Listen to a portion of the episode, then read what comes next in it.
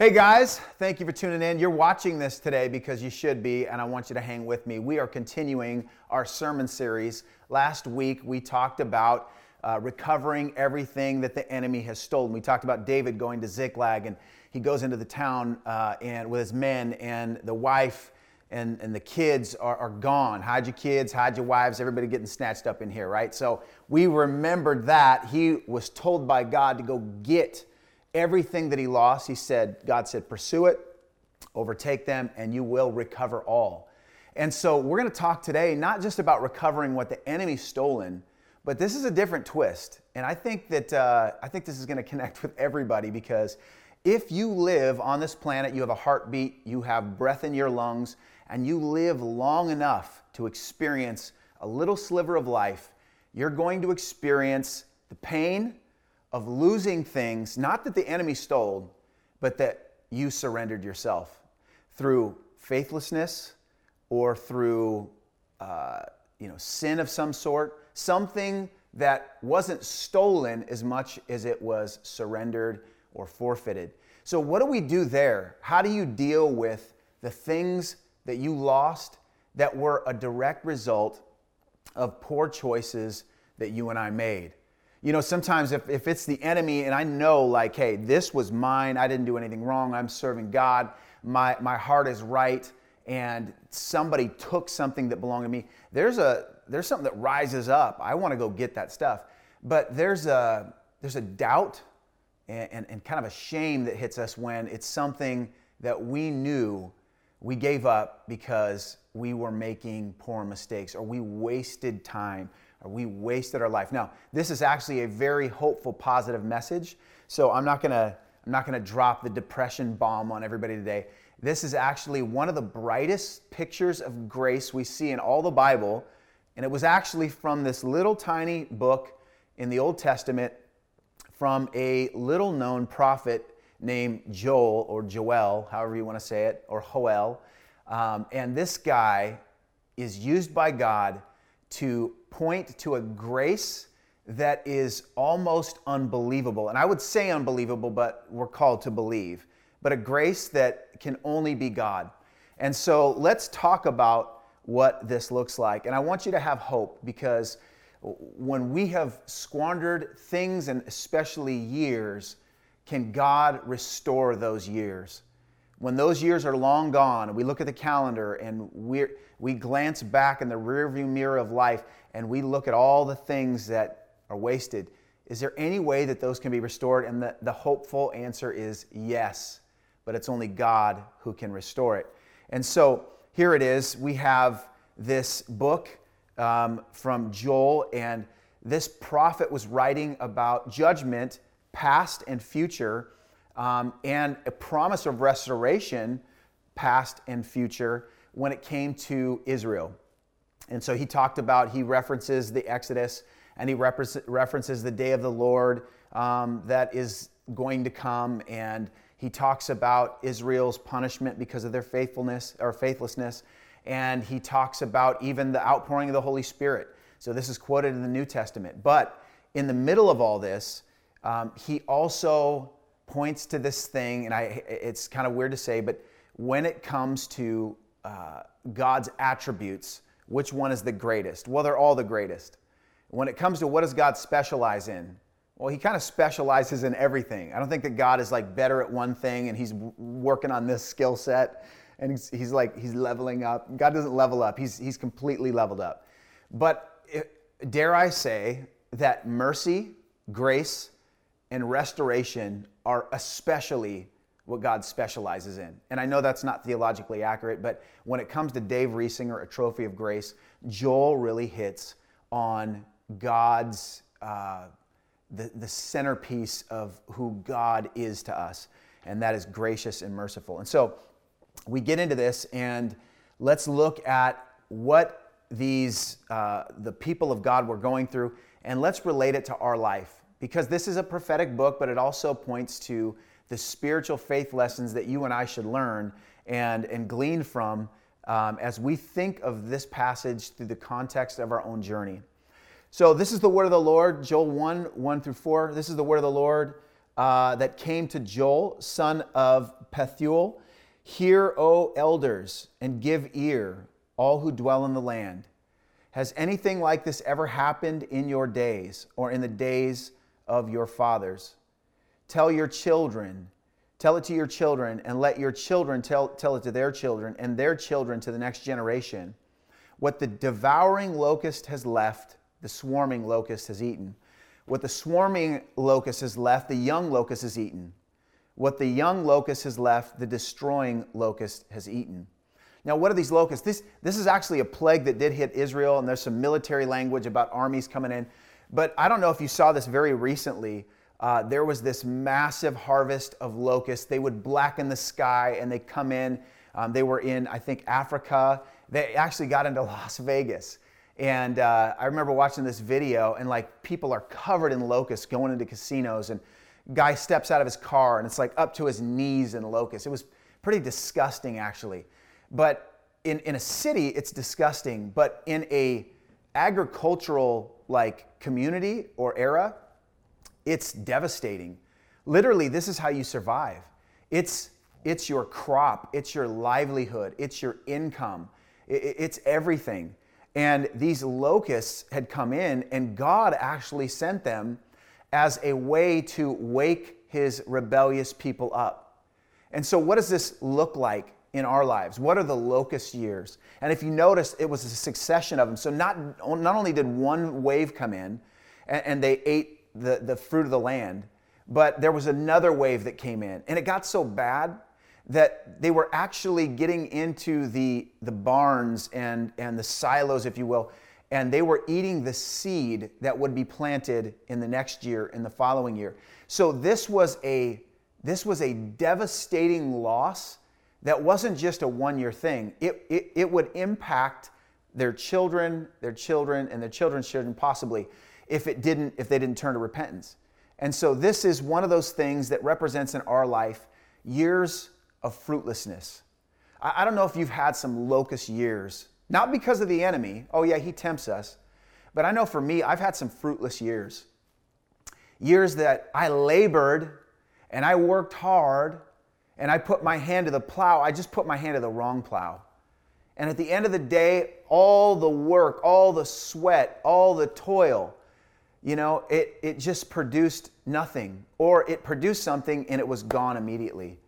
It, you know, it's kind of like when those years or those seasons where we feel like God has called us according to His Word to do one thing, and we sense like, yeah, I know that this is the right thing, but you get like this spiritual gold fever.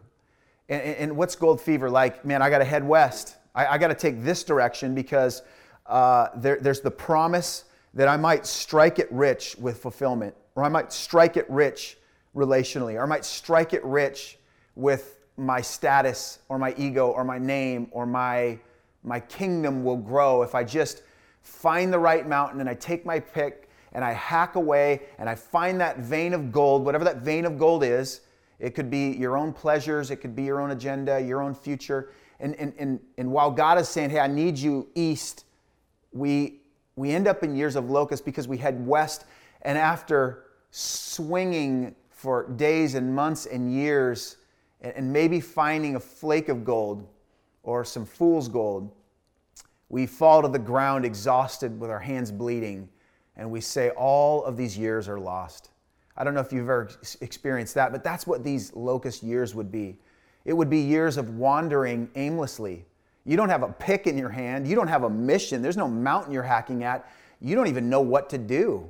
You, there's, there's, it's kind of like walking in circles trying to just figure out what should I put my hand to. And then you look at your watch and you look at your calendar and you're like, snap, three years have gone by, five, ten years have gone by, and I haven't applied myself to anything except Netflix. I haven't applied myself to any, and this isn't to condemn you, but these are years that one day you wake up and you regret and you say, wow, the, the locusts that came in have eaten all of these years. Can I get them back? And we're going to get to the hopeful part here in a minute. Uh, but here's verse 12 talks about like how you would feel. It's a great picture of like how does it look and how does it feel when the years of locusts have come through your life. It says the grapevine, the, the grapevine is dried up and the fig tree is withered. the pomegranate, palm, and apples. All the trees of the orchard are withered. Surely the joy of mankind has dried up. Now, I know there's prophetic for all the Bible, uh, the, the, theologians and, and the Bible nerds out there. there. There's prophetic wording here that talks about Israel and, and the future and the past. But also, the faith lesson here is have you ever come to a place where you're like, man, you look at your life and it just looks withered? You, you, you look inside your heart and you're like, ah, uh, empty, fruitless, dry, and surely the joy that I could have had, should have had, and once had, it, it's not there anymore. And this is where God shows off. You know, He doesn't, He's not a God that loves spanking us. He doesn't. You know that God actually does not like to discipline us, but you know that He only disciplines us because He loves us. And, and, and, a, fa- and a sign that you're a son or a daughter, a child of God, one of the proofs that you belong to God is that He chastens you. He chastens those who are His. And so He's chastening Israel here, and He chastens us. But like when I had kids, I didn't say, hey, Connie, you know what? I, am kind of liking the single life. We got to go to the Bahamas and Hawaii, and we get to go out to eat, and we can stay up late, and you know we don't have to tuck anybody in. We ain't changing diapers. Um, but I actually would like to have kids, and I want to have kids so I can spank them. That's my main goal. I'd love to have some kids so I can ground them.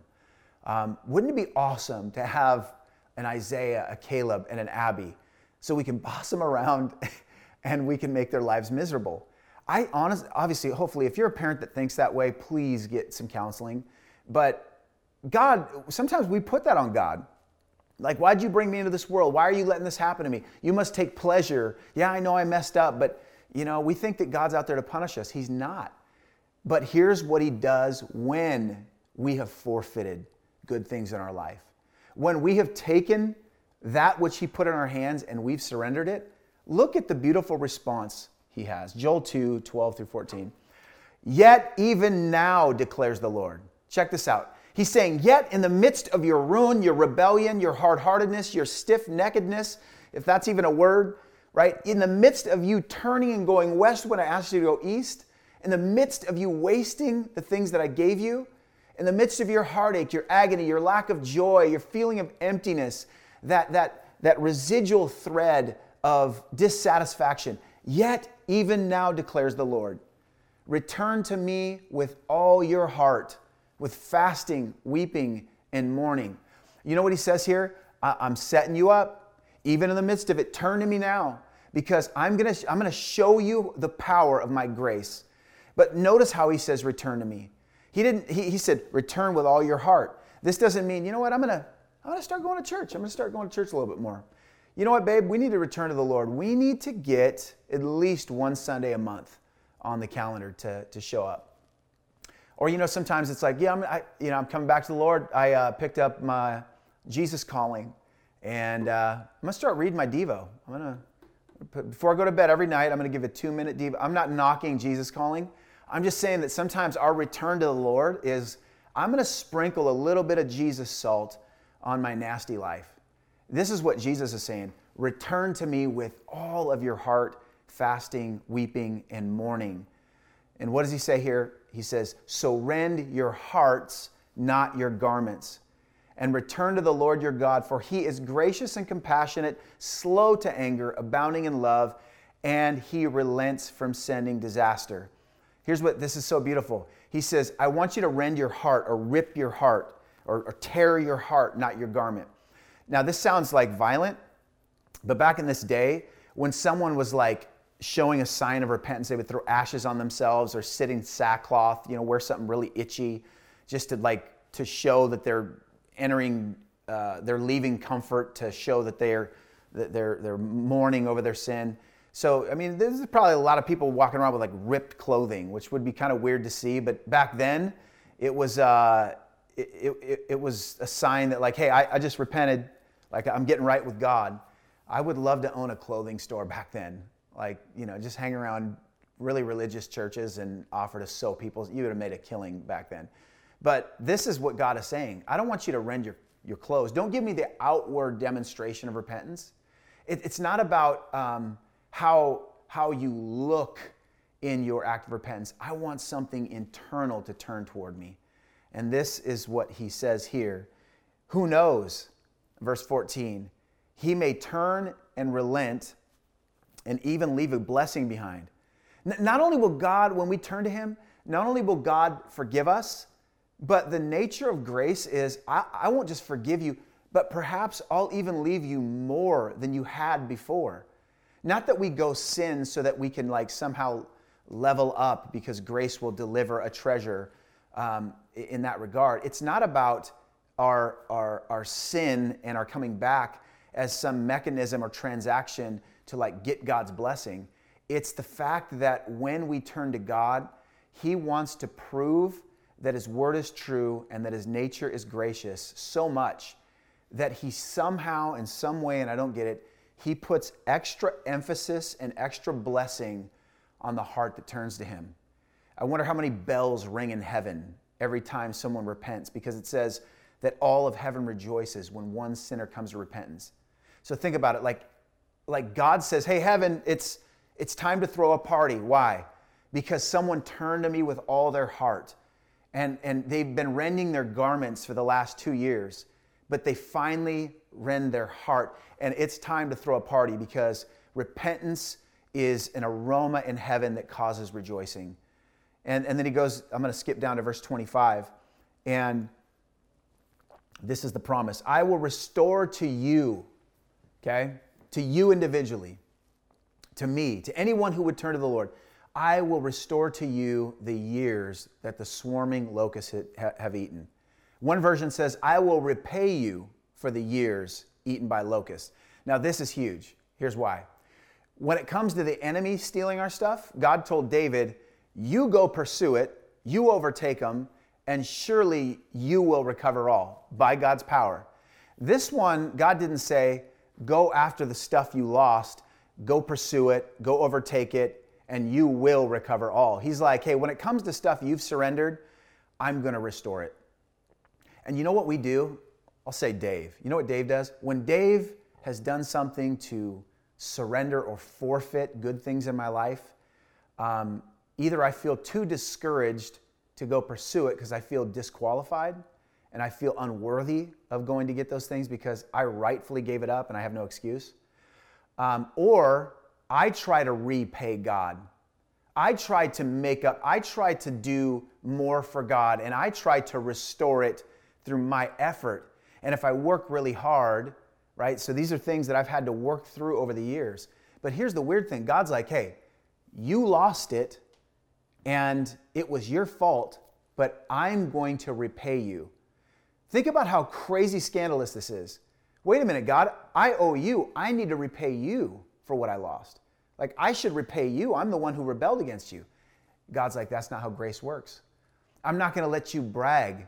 I'm going to show you that my goodness is so much greater than your ability to perform, that I will repay you for your sin and your wasted years? What kind of God is that?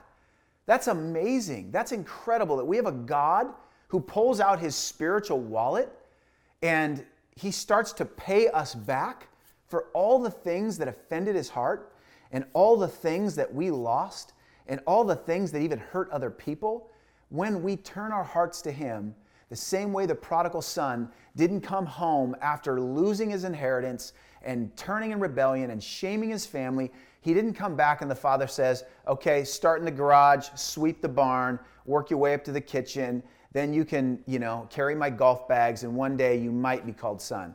He immediately hits him with a robe, kills the fatted calf, puts the ring on his finger, and he makes him or puts him back into a position of royalty and sonship immediately. Why?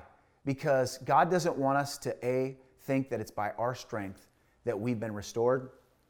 It's by His grace when we turn to Him. Now, this is so cool. Uh, a few more thoughts here. Uh, sometimes when you think of things that can be restored, you can restore money, you can restore creativity, you can restore health, you can restore influence. The one thing you cannot restore is time. Now, how, how then could God said, I'll, I restore years? You can't get years back. You can't get time back. We're stuck in this deal like the, the clock is ticking. And what happened just three minutes ago in my sermon, I can't take back unless I cut the tape and re- refilm it, which may or may not have happened earlier in this video. So, uh, but you can't get time back. Yet God says, No, I will. I'll restore the years that the enemy has taken. I thought about this and I sat on it. I'm like, when has that ever happened in the Bible? Like, I can think of God extending time. Like, here's Hezekiah, and he's like, God, I don't want to die. God says, All right, I'll extend you 15 years here. I can think of God pausing time. Joshua's fighting and he's in a battle. The sun is going down. He needs a little bit more daylight, right? If you've ever been in construction, you look at the sun and you're like, oh snap, man, let's get let's get busy, especially if it's outside. Like we got to get this done. The sun's going down. We we don't have light. God actually pauses, like holds the sun still. So God's pause time. But how in the world do you re- re- repay time or restore time years lost? This is the miracle of God, and this is where you and I need to just say, Thank you, Jesus. You know, it's not just the time, it's the fruit lost in the time. You know, it's this, it's the uh, relationship that feels like it's 10 years gone. And in a moment of repentance and reconciliation, God can take what, what would have taken 10 years and He can restore it in a matter of a week or a month or a day. Like God, I've seen God do this in my finances. Like literally, what would take me a year to make, like hourly, and praying and seeking the Lord, He's done in a matter of a week, a month. And it just came out of nowhere. It's God restoring and doing ridiculous, miraculous math. He can restore the joy.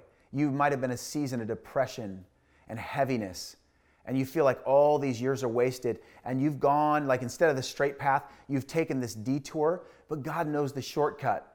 He has this special little path. I've hiked mountains before and we can skip from one trail to the to, to and get right back on the same path in an instant when god knows the map.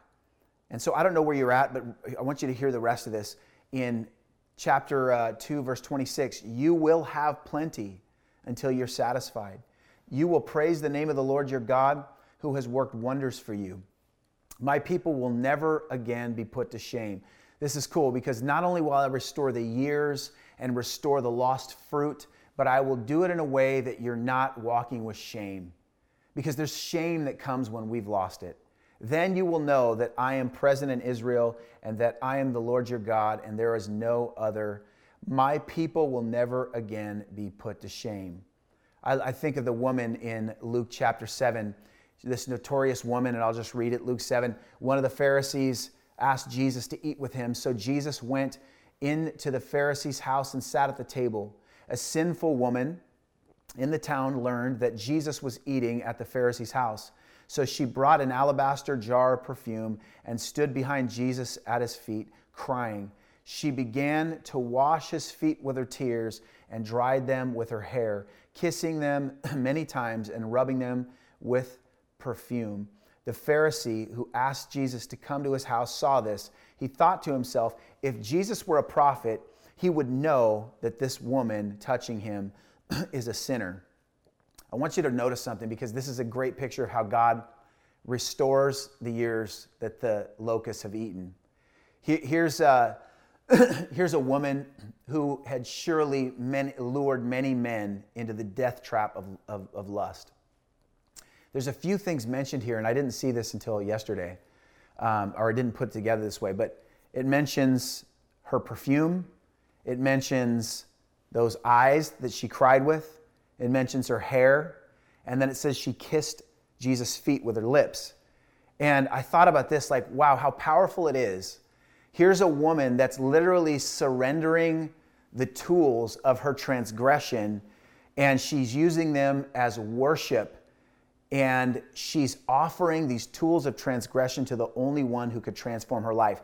That hair, right? That weave, those extensions she used to try and catch a man's eye, that perfume she used to lure him in, the, those lips that were, you know, honey coated with gloss or painted red and those eyes that, you know, tried to lock uh, with, with a man and lure him in. How many neighborhoods did this woman walk through? And now, how many did she have to avoid lest somebody shout from a window, You homewrecker? How many people and places did she have to dodge? And yet, Jesus Christ brings her, this woman at the bottom of society. How long would it take her to regain her reputation that she lost? How many marriages literally are ended and never get back together because this woman walked and lived her life with an emptiness that needed to be fulfilled and thought it would only be fulfilled in the arms of a man she didn't know that had a ring on. And yet, here's Jesus. And what would have taken two lifetimes to restore her dignity, in a moment, Jesus sits this notorious woman at his table she goes from the bottom to the top. She goes from the back of the line in society to the very front of the line. And she sits at the most powerful, most prestigious table in all the universe, that which the Lord hosts himself. And that's how the Lord restores years that are lost. Oh, and there's no shame with it. There's no shame with it. This man looked at her shamefully, but when God has your back and God accepts you, she had more status in this room at his feet looking maybe like a fool in the eyes of the world, she had more status than this prestigious Pharisee did. That is God restoring the years that the enemy has eaten or taken. And I love this quote Those who have wept the deepest will sing the loudest. I promise you this when you recognize the pit and you recognize the loss and you turn your heart to the Lord and you seek Him with everything and you recognize that God is the God who brings all things together for the good, you will find a joy, and this is weird, that maybe you didn't even have before you lost it all. This is the way the kingdom works. This is not a license to sin, but those who've been forgiven much loveth much. When you recognize that it's only Him and it has to be a miracle, there's actually a love produced in you, and it'll make you want to cling to the one who restored it all so that you don't lose it again. And may you and I both understand that because it's the prodigal son he restores to a place of sonship. It's the countless people Jesus healed physically. It's the demoniac, the Gadarene, who's restored to his right mind. It's the women in the scriptures that were restored to a place of dignity and value, although in the eyes of society, they were trash and yet God says, Your treasure. It's the restoration of Peter's leadership after he runs away like a coward. He's then filled with charisma, he's filled with the Christ and the Spirit, and he's restored to leadership. And it's the restoration of the darkened, cold soul of King David that we talked about last week, who commits murder and adultery. And then in Psalm 51, finds himself in the arms of grace when he should have been punished by death. And yet God says, It's not my pleasure to punish people, it's my pleasure to show grace and turn from punishment. But will you extend your hand? Because behold, I make all things new. So, would you pray with me? Father, we ask right now in the name of Jesus that we would sense your grace even in this moment as we close this message. And we would sense a call to rend our hearts, not our garments that we would sense a call to put down the axe and start swinging at a mountain, hoping we'll find gold, because we won't, not the kind of gold that satisfies deeply. But God, we would stop aimlessly wandering and that we would just find ourselves following your path because the steps of the righteous are ordered by the Lord. Lord God, I pray that we would surrender our agenda and find a place at the greatest, most prestigious table in all the universe, that which Jesus himself hosts and he puts only those who love him there. May we love you with all of our hearts because you loved us first. In Jesus' name, amen. Hey, thank you for tuning in today. If this word's going to be an encouragement you feel to somebody else, then pass it along.